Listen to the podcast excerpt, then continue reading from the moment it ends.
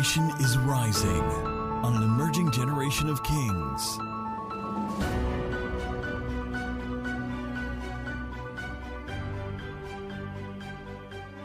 John chapter 4, I'll pick up pick off the last portion of the teaching or the charge exhortation from first service and then tidy. So I won't read the whole passage because it's a long read, but I'll just pick it up from verse 7. For context, Jesus decided to go to Galilee and he said, I need to go through Samaria. So it was a need, it was not a preference or a desire or a longing or a suggestion. It was a need. That mission, that rescue mission was a need. Somebody say it's a need. And then picking up from verse 7, it says, A woman of Samaria came to draw water at a place called Sychar, which is a city of Samaria, is in the region of Samaria, is called Sychar. And he came to fetch water, and Jesus said to her, Give me a drink, for his disciples had gone into the city to buy food. Then the woman of Samaria said to him, How is it that you, being a Jew, ask a drink of me, a Samaritan woman? For Jews have no dealings with Samaritans. Let me just mention this that we're entering an age in the church where God is going to send you to people you have no business with. You will disqualify yourself in your humanity and say, These guys are not like me. They don't look like me. But it's not whether they look like you, it's whether God has a purpose for their lives. So you must learn to deny your preference so that you can live up to your purpose. Because a lot of people are not living in purpose because they are looking for preference. But the word doesn't say that God has preferred us, it said He has proposed us. Daniel did not prefer not to defile himself with the portion of the king's meat, but Daniel purposed. So the man who lives within the parameters of preference is going to be a victim of carnality. The one who lives according to providence and divine purpose is going to be a representation of the heart of God. Look at somebody say purpose, not preference. Verse 7 Jesus said, Jesus answered and said to her, If you knew the gift of God and who it is who says to you, Give me a drink, you'd have asked him, and it would have given you living water. And of course, the woman goes into, you know, uh, literal thinking and reasoning and says, You don't even have any Doro. Who knows what Doro is? You know Doro? You know Doro? And you know, if Buchi has a Doro, what would that be? Some don't know what Doro is. Doro is that like black, leathery thing that you use to scoop water from a well. Yeah, that black thing. Fami, is that what it, if okay. If fami, what you use to fa omi? That when the water is far, far me.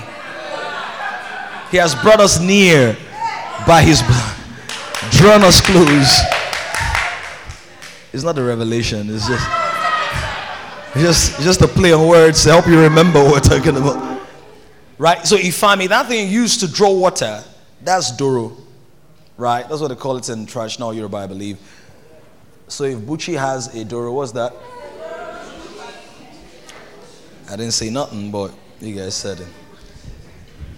And Jesus said, you know what, verse 13? Whoever drinks of this water, this physical water, he's going to thirst again. But whoever drinks of the water that I shall give him will never thirst. But what I shall give him will become in him a fountain of water springing up into everlasting life. And the woman said, Sir, give me this water that I shall give him or give me this water that I may not thirst, nor come here to draw again. And then Jesus said, Go call your husband. She said, I don't have a husband. Said, You have said well, you've spoken well, because you've had five husbands, and the one you now have is not your husband. We know the rest of the story. She believes in Jesus. She goes into the city. She empties the city of all the men in the city and says, Come and see the man who's changed my life. And there is a rescue mission accomplished in Samaria. Please help me drop your bags, Bibles, and look for three people to slap a palm burning, blister inducing, eye reddening high five tell them we are on a rescue mission.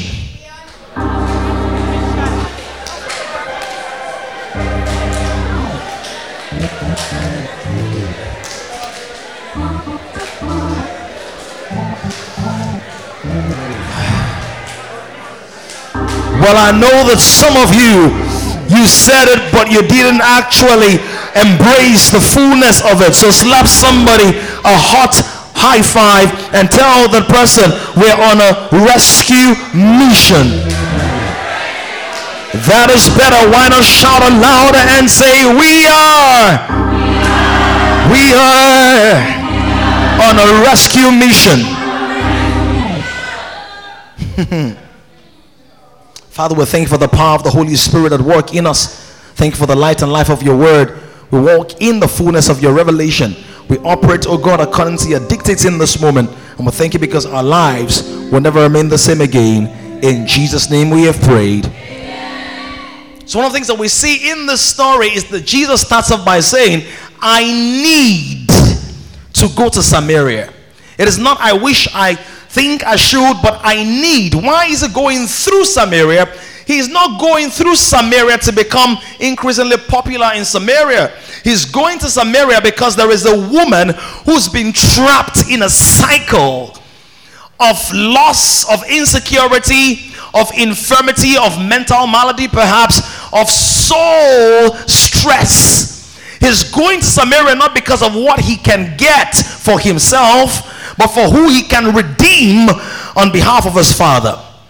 You are not yet walking in mission with Jesus until you look beyond what you can get for yourself. Please notice the Bible is very clear that the disciples had gone into the city to go and buy what? Food. So Jesus was hungry. When he returns, they even marveled that he was talking to a woman because they knew that he was hungry. So if somebody is hungry, what should be his obsession? Food. If someone is really famished, what should he be looking for? But the word says concerning Jesus, my meat is to do my Father's work and to finish it. In other words, the desire I have for the kingdom of God must be stronger than the desire I have to satisfy my own needs. He's hungry, but is not looking out for his needs. He's hungry, but he's looking out for the thirst of a generation. No matter how hungry you are, the thirst of your generation is deeper than your hunger. Look at somebody say, I know you're hungry. Who's physically hungry? Confess your moment. Oh, look at some say, I know, I know, I know you're hungry. But they are thirsty. You're thirsty. Which one is more excruciating?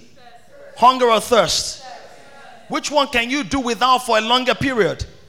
food. In other words, even logically, that thing that is doing you, choking you like God must do it now, you can still live with it longer than to allow a generation waste away. Jesus is not going to Samaria for self aggrandizement, he's going to Samaria for kingdom mission. You are either going to be driven by your appetites or by your assignment. You can't respond to both at the same time. And every time you're being led by your appetites, you are going further away from your. Can I have one person on that side? Can I have one person on the side? And can I have somebody who is hungry in the middle? Ah, this hunger is plenty. All right? This is Sister Follower of Christ, SFC. That is appetite. That is assignment. It's not because of their dressing. so, ah, appetite is always black. Assignment is is it burgundy wine? I don't know what it is. Ox blood, something. Family. As long keep taking slow steps. as long as keep going in the direction of your appetite, are you getting closer to your assignment? You're getting further away from your assignment. How about if you make a U turn? Hey, please come in this direction. Are you going further away from the appetite? Do you know the mystery of godliness? That the assignment is what brings satisfaction. The appetite brings gratification, which is a false sense of fulfillment because it has a temporary high but a permanent low. I feel like rapping now. Permanent high, but a temporary high, but a temporary high, and a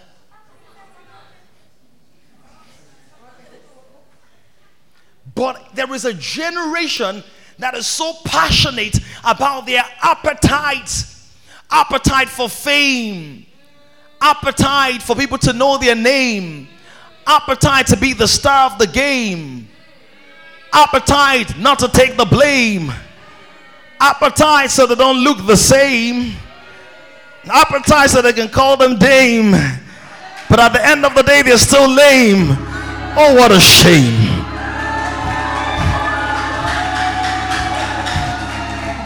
Don't clap for me, clap for Jesus.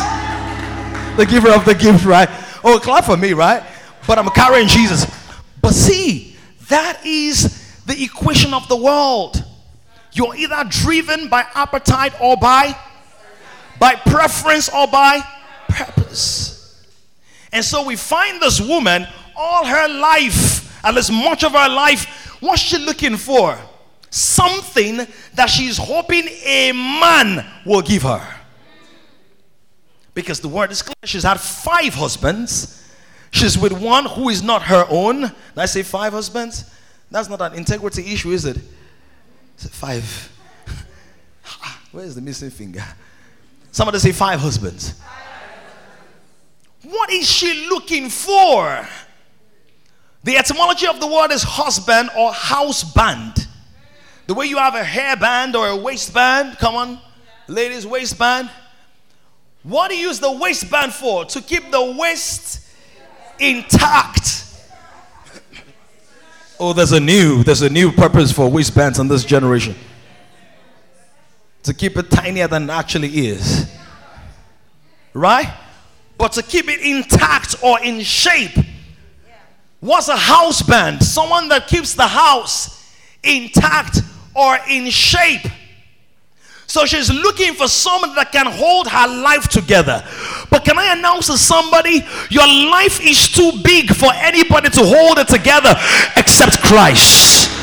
Christ is the person that holds the house together, that binds the destiny together, that arranges your gifts, your talents, your abilities. And there are many of us who are hoping, if only I can find the right mentor. And you've been running from mentor to mentor, but instead of just having mentors, you're not having tormentors.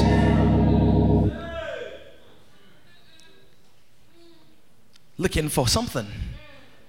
Our generation is thirsty for something. And now there is something called SS, screen slavery. Right? That's screen slavery because we're switching from tab to tab, from Instagram to Twitter. Oh, if you can't say amen, say mm. Oh, yeah. And sometimes you're looking at the screen but seeing nothing. And sometimes looking at the screen and you're seeing what's not there. And sometimes looking at the screen and you're traveling into a world of deception where this woman was because Jesus comes to a city of Samaria and that city is called Sychar. S Y C H A R. Sychar means falsehood, deception, lies. Because every time you're seeking to meet a need without approaching God, you will end up in a place of lies. Uh-huh. Oh, you were shouting real good before. So there's a generation that has been lied to. Please be seated. Let's celebrate them. A generation that has been lied to. A generation that is still being lied to. A generation that believes that the number of followers you have on social media is the reflection of your self worth.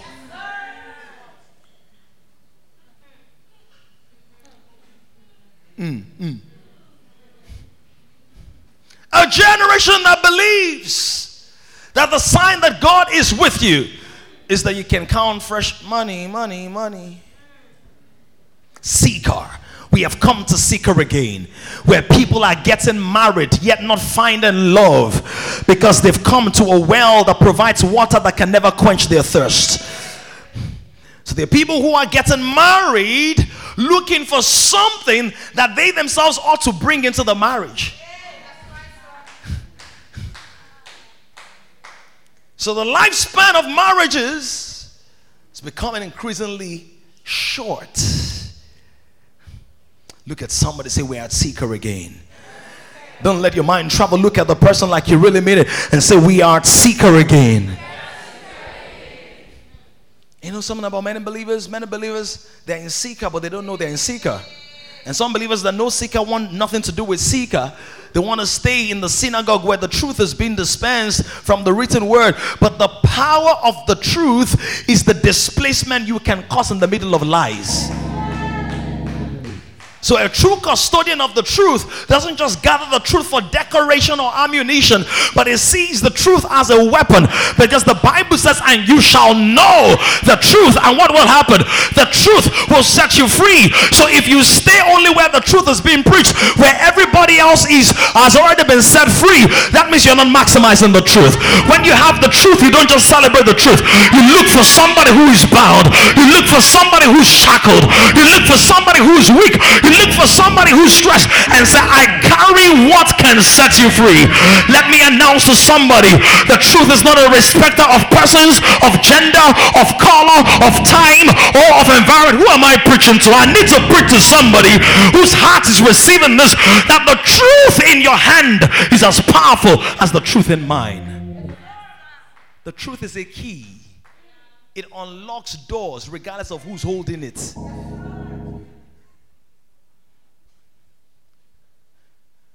There is a generation that must be rescued.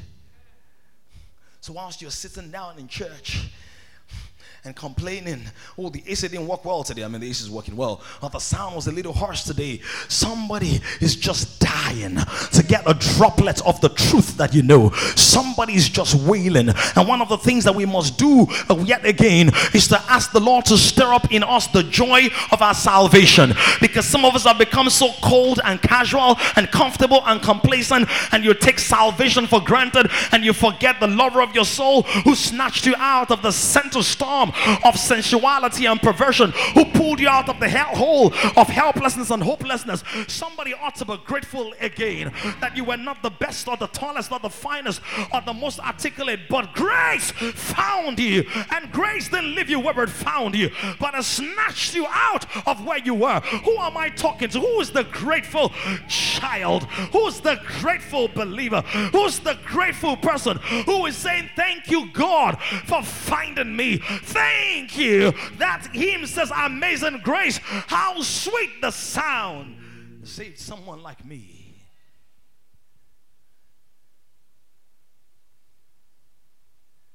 You know why you need to have the joy of salvation? Because the joy of salvation will prevent you from seeing the attraction in sin. When there is no joy in your marriage, third parties will look attractive. Come on. When there is no joy in the course you're studying, your friend's course. Oh, come on, somebody. Oh, you guys don't understand. I wanted to study architecture in school, but I ended up studying chemical engineering because I qualified for both. And even though architecture was my first choice, my parents said, Oh, you know what? Study chemical engineering, there's money in oil and gas. But guess what? Year one and year two, instead of being in chemical engineering most of the time, guess where I was? Yeah. True story. And there are many believers who are in the architecture of the enemy's camp. Come on. Because they are not bubbling with joy. If you're finding the club attractive, check the joy of your salvation. Oh, I said if you can't say amen, just say yeah. Or mm. Oh, yeah. Yes.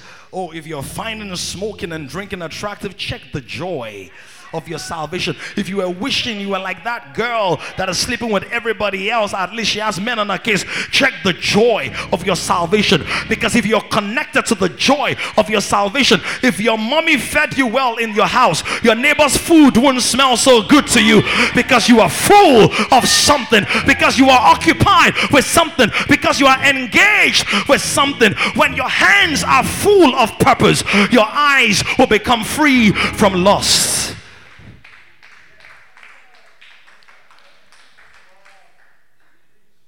It's difficult for David to look at Bathsheba if he's looking unto Jesus, the author and the finish. Because to look at Bathsheba, I've got to look away from God.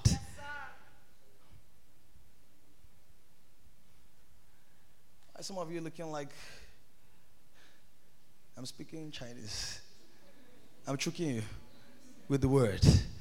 Receive it with joy. Receive it with joy. Even when God comes to correct you, do you know what counted joy?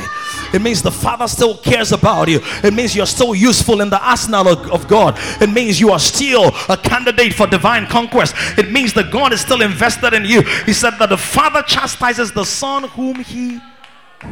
Somebody give God praise in 30 seconds.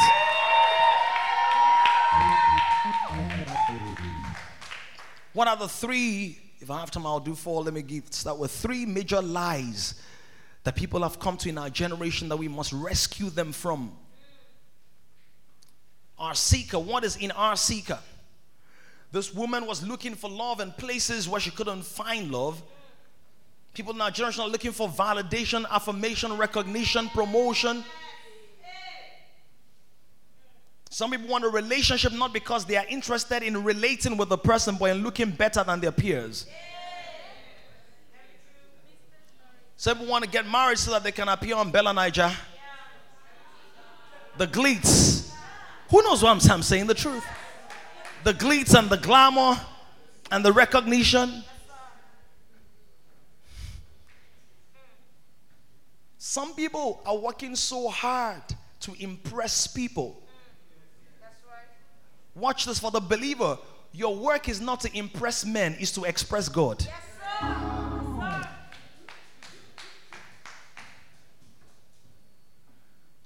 it's not to impress men, it's to express God. But you cannot express God and not impress men. If God is expressed, man becomes impressed. If God is expressed, man becomes impressed. Because when the fourth man appears in the fire, even Nebuchadnezzar, who's never read the Talmud or the Torah, he does not know Jehovah. But he said, This looks like the Son of Man. Why would the heathen king recognize the Son of Man? Because when God is expressed, he needs no introduction.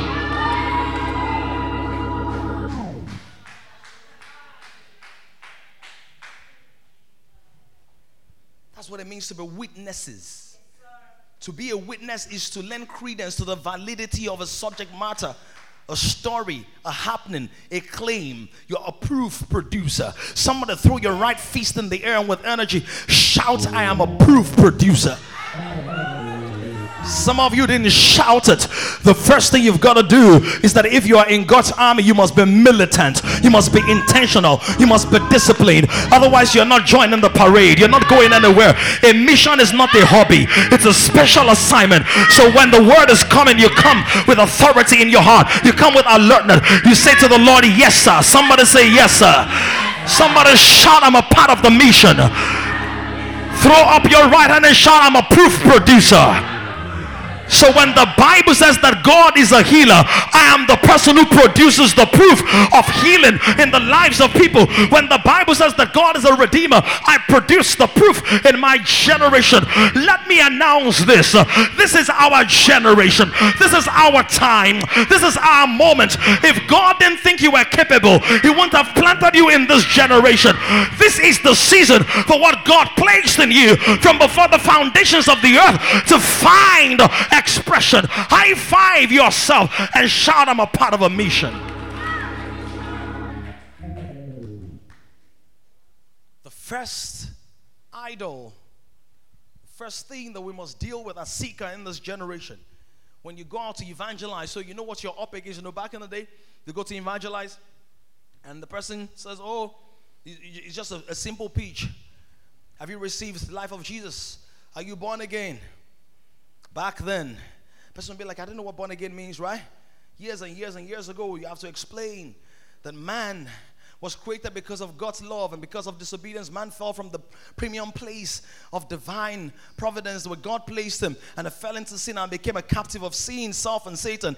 And because of God's great love, he was not going to give up on the project called man. He becomes a man and becomes the perfect sacrifice, the perfect propitiation. And then he redeemed man. Whoever believes in Jesus Christ, he will receive the life of God, right? And what happens? The person will start maybe wailing or crying or something like that. Right? These days, you start with, Are you born again? Yes, no. Right?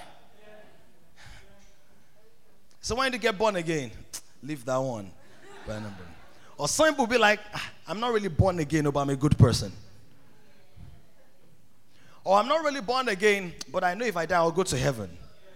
You've heard that one? I know. Me, uh, I'll, I'll go to heaven now. And some of them, as you're quoting, if any man be in Christ, they're already telling you he's a new creation. Because they went to Sunday school, but they are not in the school of the Spirit. So they know the language and they have a form of godliness, but they deny the power thereof because the proof of salvation is not church lingua, it is the regeneration of the heart. And no one is really saved until they've come to the cross and they've seen the utter helplessness of willpower. Because how do you know you need a savior when you've not come to the end of the road? Yes, savior is not a Christian word, it's an English word. Oh, come on, somebody. And being somebody who rescues when all hope is lost.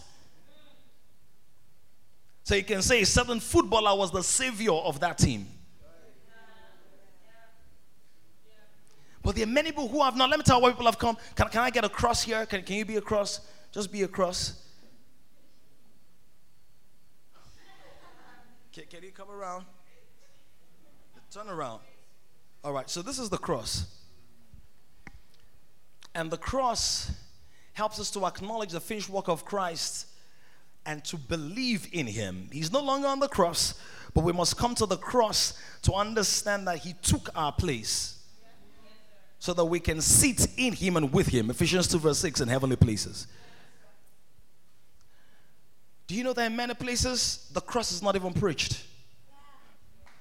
Some people don't even know what the cross is apart from the one that they wear on their necks. But we need a generation of people who will carry the cross and not just wear it on their necks. So, in many places, please come. Come. This is what is preached. You, you stand in front of her. Stand in front. No, face me. Face me, but stand in front of her. Stand. Stand. Quickly. It's not rocket science. Come and be the, the guy in many places, this is what they hear. If you come to my church, my pastor will blow your brains away.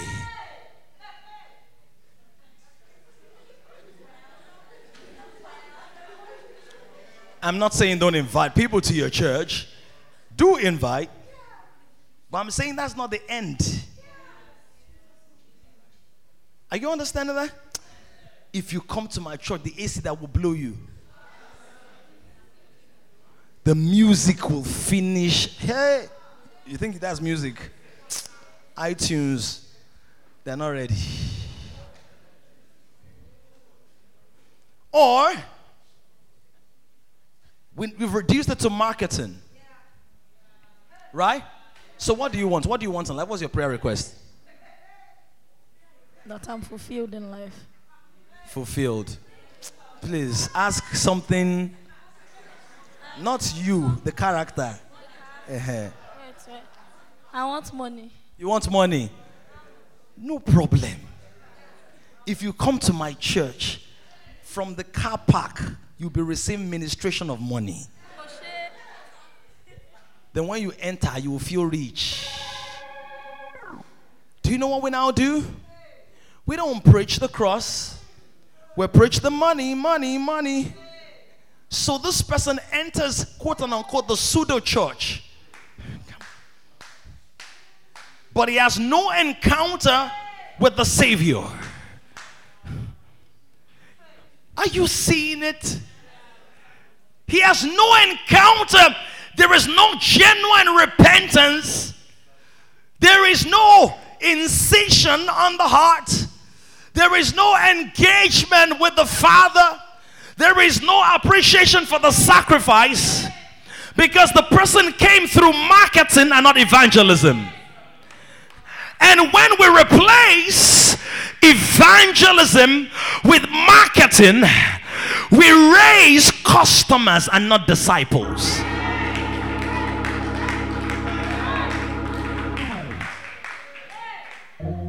And you know what customers do? When the service is bad, they move on. When the preaching is too long, they move on. When the sound is not sound, they move on. When everything is acting funny, they move on. The customer does not take responsibility for the toilet or the cooking or the catering. He comes in, he eats, and he goes. But God wants us to remove back to the place of old rugged cross, blood on the cross, preaching the crown of thorns on his head that pierced through his skin, and the finished work that will cause us to know that when the Bible says you are saved, you are saved indeed. So we have churches that are filled with customers.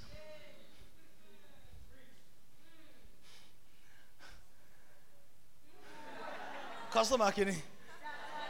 Dadani. And many times, customer dada means that is a good customer. And from discipleship, we now have customer service. Let us manage them well instead of rebuking their sin and saying, You are no longer like that. You are no longer like that. You are crucified to the cross of Christ. That's not you. You fell, but get up again and run. Clean yourself up and don't wallow in the mud. Don't wallow in the iniquity. But because we are scared that the customers will go away with their money, aka offering and tithe, perish with your money. Your soul must be saved.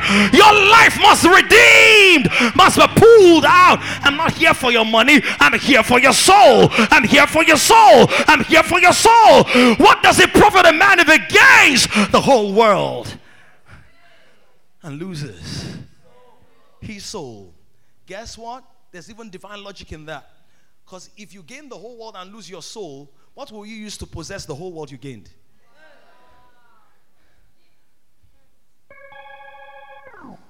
Talk to somebody, say, We've got to preach the word. Three quick things that we meet at Sychar. Number one is the God of materialism. He's a seeker. Materialism is a seeker again in our generation.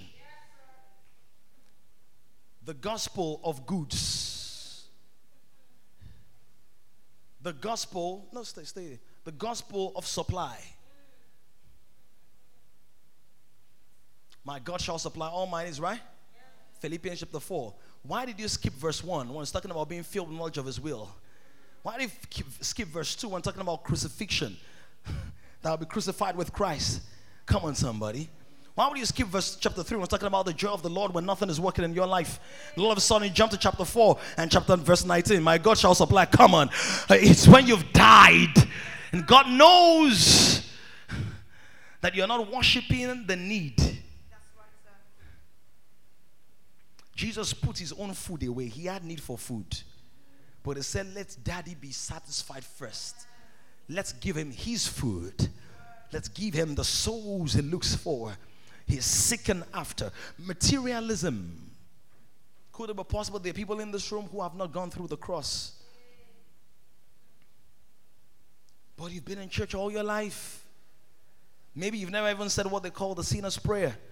Because you can join a group of people and not be a part of them, right? Yes, Attending lectures in Unilag does not make you a student.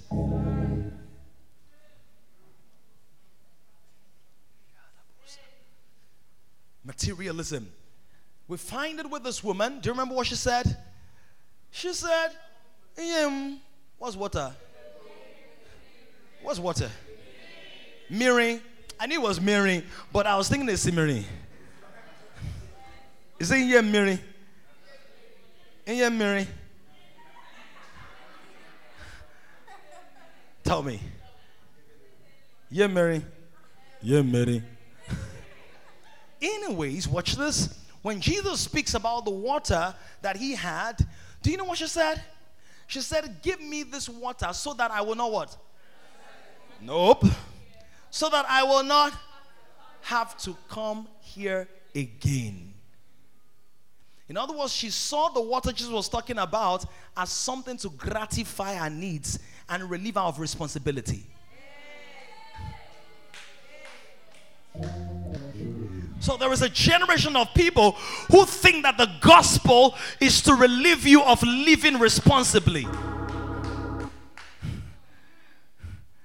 So when there are responsibilities in the church, they're like, ah, I didn't come here to come and suffer. Our life is already too tough. She got it wrong. She got it twisted. She got it mixed up. I feel like repeating that again, but she got it. She got it. She got it. She got it.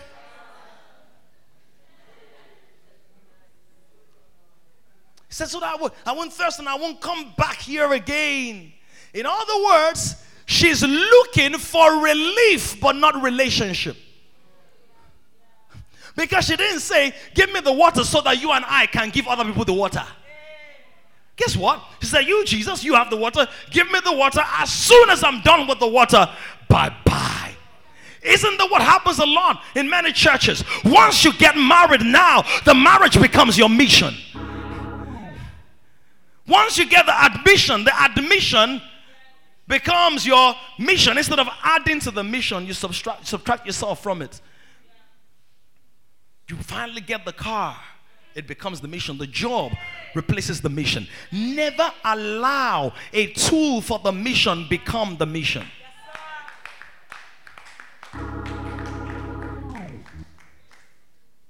Never. It's such a, a strong seduction that all of us will face. So when you speak about materialism, don't just think about, oh, I want to make money, I want to make. No, it is what material is taking the place of God in your life.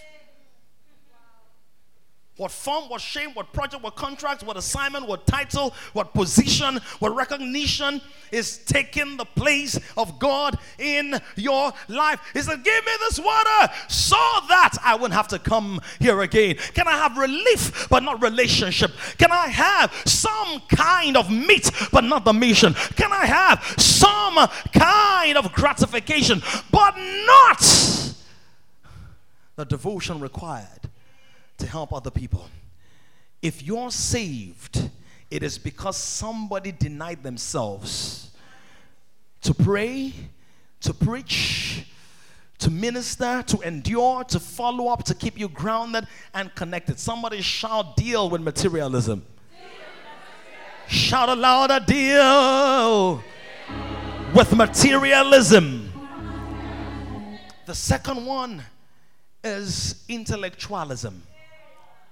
It's seeker. Intellectualism, by the way, can I tell you something? The intellectual God is more powerful than the materialistic God. Because the more invisible demon spirits are, the more influential they are. Come on. The more invisible demonic spirits are, the more influential they are. So people say oh, there's a lot of demon activity in Africa. It is baby demons compared to the ones in Europe. If you've lived in Europe or traveled there, stayed for a couple of weeks, the demons are so sophisticated. The ones here are using typewriter. That's why they make a lot of noise. That one, Bluetooth demons. Beneath the surface. What does Paul say? The weapons of a warfare are not carnal, mighty through God to the pulling down of strongholds, casting down. Now, please tell me, when you travel out of Nigeria, do your imaginations grow stronger or weaker? That means there is a realm in the space that allows for natural imagination to flourish more. Which means that there are many pockets for the unsanctified mind for demonic influence to infiltrate.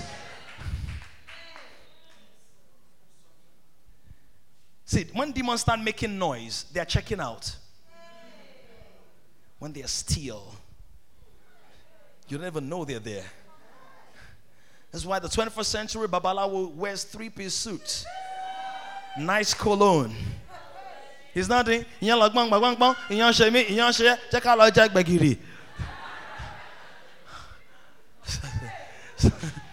not saying that. No, the guy is posh. Hello, baby. What's up? Like, I like that guy. He's a good guy. The demon is waiting for you to get married to him. He will show you Pepe.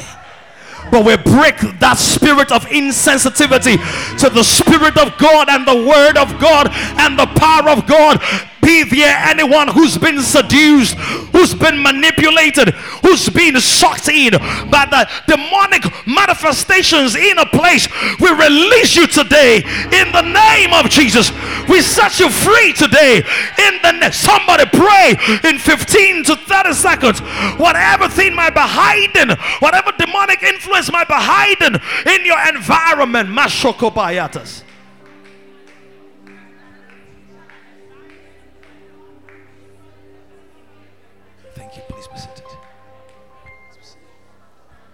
Those subtle things. They will say things like, it's not that bad now.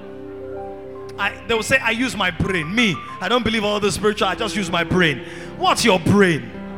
Can you see the neural connections? Can you see thoughts in your brain? That means there's a world beyond your brain. Wherever it's hiding, whatever that demon is, those thoughts and influences, subliminal influences that cause pride and arrogance and disobedience and selfishness.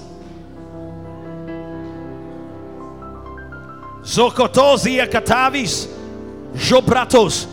That's one of the reasons praying in the Holy Ghost and praying in tongues is so important because you bypass your mind to reconfigure it with the mind of God. Jesus keletoba vrikotuze libra kandosh zobratus kelibra eklobra tu zeklieta baza Jesus klatarido bos keledovas. Somebody press and pray. Eibokotoko siadashe zazozi zegelubazuz endoka suredejas. Tear it down. Tear it down. Ogozo kotoli bahandagatos. Rebosu lekita gave shobragatalia. Hizagada.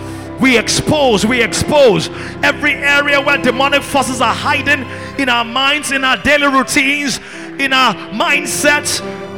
Sometimes we think I'm like that. No, maybe there is a demon that is sponsoring that disposition, sponsoring that idea, sponsoring that suggestion. Robozokotolia gadava, lezuzekedele prodopolia tabase, vrezuzokli bradagales. Jazazazabatoya katale. Zombrogodoli bregata. Can you join materialism to it? Tear down materialism. Do you notice that every dispensation, the devil will raise something material to try to replace God in the eyes and the hearts of the Israelites? So when Moses was leading them, they had a golden calf. When the judges were leading them, they had graven images. When Solomon led them, he imported graven images. In the days of Elijah, there were graven images. Even when they went into exile, there was a statue. The devil always wants to mold something material to replace God in your heart and your life. But not again. We will not be captives of what we ought to use to reach a generation. Zakotole baranda kasi. Edokoriva zabataya. Whoa. I'm going to wrap up shortly. Can you just make it a bit more intense? Can you make it warmer? Can you make it hotter? Abego, Zegedula, Azego, Veriba, Zangatalas.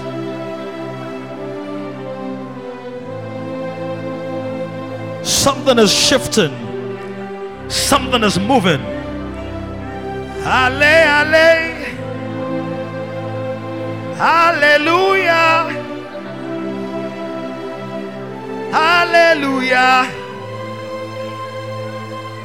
Hallelujah.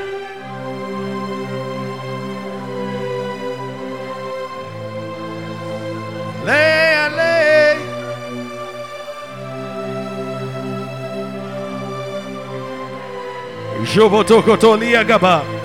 In Jesus' name we have prayed. Standing. For those who are standing, I'm, I'm just going to wrap it up. I'm like 40% into the message, but I'll wrap it up. Now, you know that woman, how did intellectualism play out? Okay, you know what she said to the to the owner of the well and the water and the earth and her mouth? She said to Jesus, ah, How will you draw water? That's intellect. How will you draw water? You, ah, you're sitting here. Me, I have my Doro. You, I can't see anything there. Do you know that even after you get saved, intellectualism will come into your mission? How can we reach 1 billion souls? Or just 200 or something like that. How can I reach 1 billion souls when half of us are 23 and younger? How can intellect? How can you feed 5,000 with five loaves of bread and two fish? How? Intellect, intellectualism.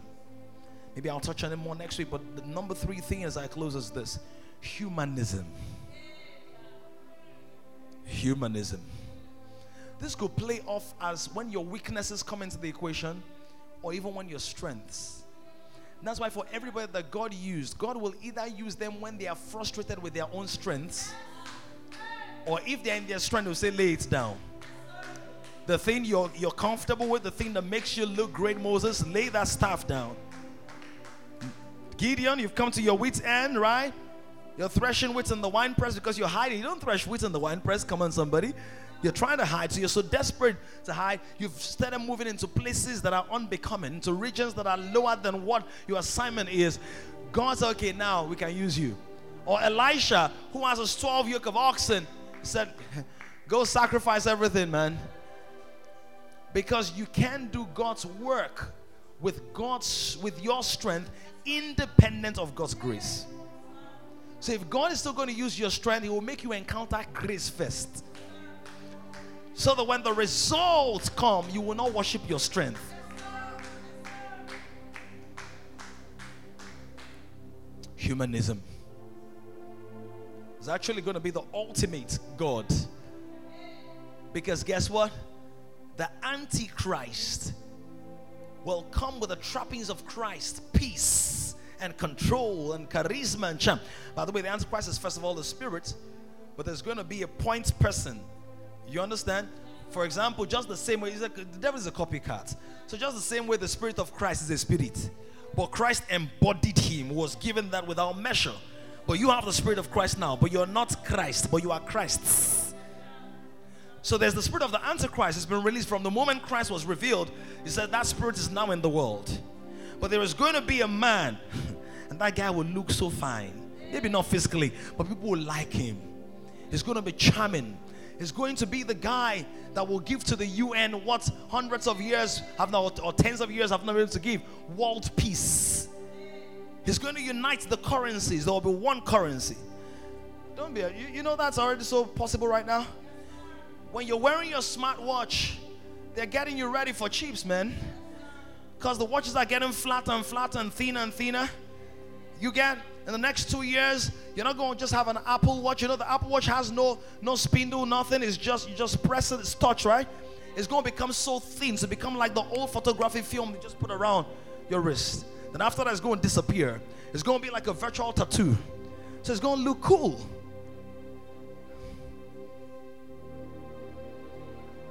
And the Bible calls him the man of sin.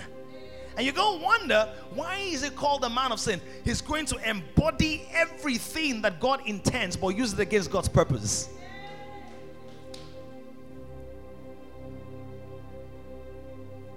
And it's going to come humanism, Babylon. We're in the final kingdom in the statue. Maybe one of these I might teach you that in the statue that Daniel saw, you know, the head of gold and the chest of was it brass or something, then iron, then iron mixed with clay. We're in the iron mixed with clay now, the toes of that place. And now, two weeks ago, I think it was, Iran shut down an American drone, right? Around their territorial waters. That's a big statement. That's a big statement. That means that we're entering the final curtains. I don't know how close it is. But the believer today cannot live like life ends here. Humanism, self worship. I know why it's going to be easy for them to worship a man on the outside because there will be a generation that's already worshiping themselves. So this guy is going to look like a role model. He's going to be the kind of person that people want to be when they grow up. Let's just pray in two minutes. Lord, wherever there's a trace of any of these things in my life, I tear it down. Wherever there's a trace of any of these things in my space, I tear it down. Wherever there is a space, a trace rather. 15 seconds already gone. A generation must be saved. Rokojudekelia tazandobosi. Rapokosi lakatashi. Zevruzabalian dosoko. Repokoto libazadashi. Zotoporia batale gende. Rebozula cariata vese. Le sucariata shata. Repocondo lobrizadades. Bligozu brocotoli bredu vasile candabasha. La bezo cariataga. La zuze candabasha. What has Iran got to do? Some people say that he's the goat.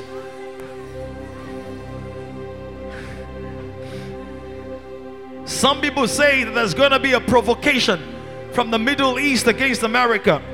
Some people say that when Iran launched the rockets, America is going to fire something soon. And that it's going to be the initiation of the Third World War. But your business is, Lord, my place in the mission. I will not lose. The part of the harvest I was designed to bring in, I will bring in. Paul said that we cannot walk carelessly like people in the dark. He said we must walk circumspectly like people in the light. It says, because the days are evil, redeeming the time, redeeming the time redeeming the time.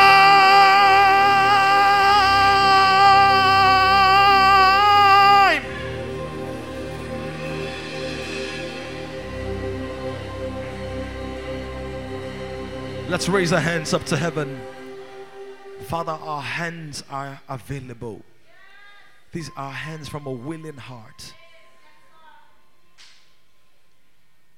Hands from a willing heart hands from a willing heart. We're available, Lord. This week, when you prompt us, we will not be disobedient. When you show us and you say, Go talk to that person, capture that video about your salvation story, share the handwritten notes with that person on the bus collect their phone number and send them a WhatsApp message. When you say write the tract and photocopy it and hand it to everyone. When you give us words of knowledge and words of wisdom and direct prophecies for people, we will not be so intellectually driven, materially concerned about what we haven't received yet humanistic in a disposition to rely on our power, but we will obey you wholeheartedly, sincerely, faithfully, consistently. Lord, I thank you because grace has been released right now. The timid is now bold. Those who used to be weak are now strengthened. For many, this is a reminder, and that echo reverberates in the hallways of their hearts until there is one clear, resounding sound. It is time, it is time, it is time, it is time to preach the undiluted gospel, unashamed. Thank you for the harvest that will come as we hit the streets in July, as we hit the streets in August and beyond. Thank you, thank you, thank you, Lord. We give you praise, Father. In Jesus' name we pray. Generation is rising on an emerging generation of kings. To join this growing community of kings, visit www.kingdomcentral.org and send your full name and email address to 0908 123 4566. One more thing someone you know needs this. Kindly share this now.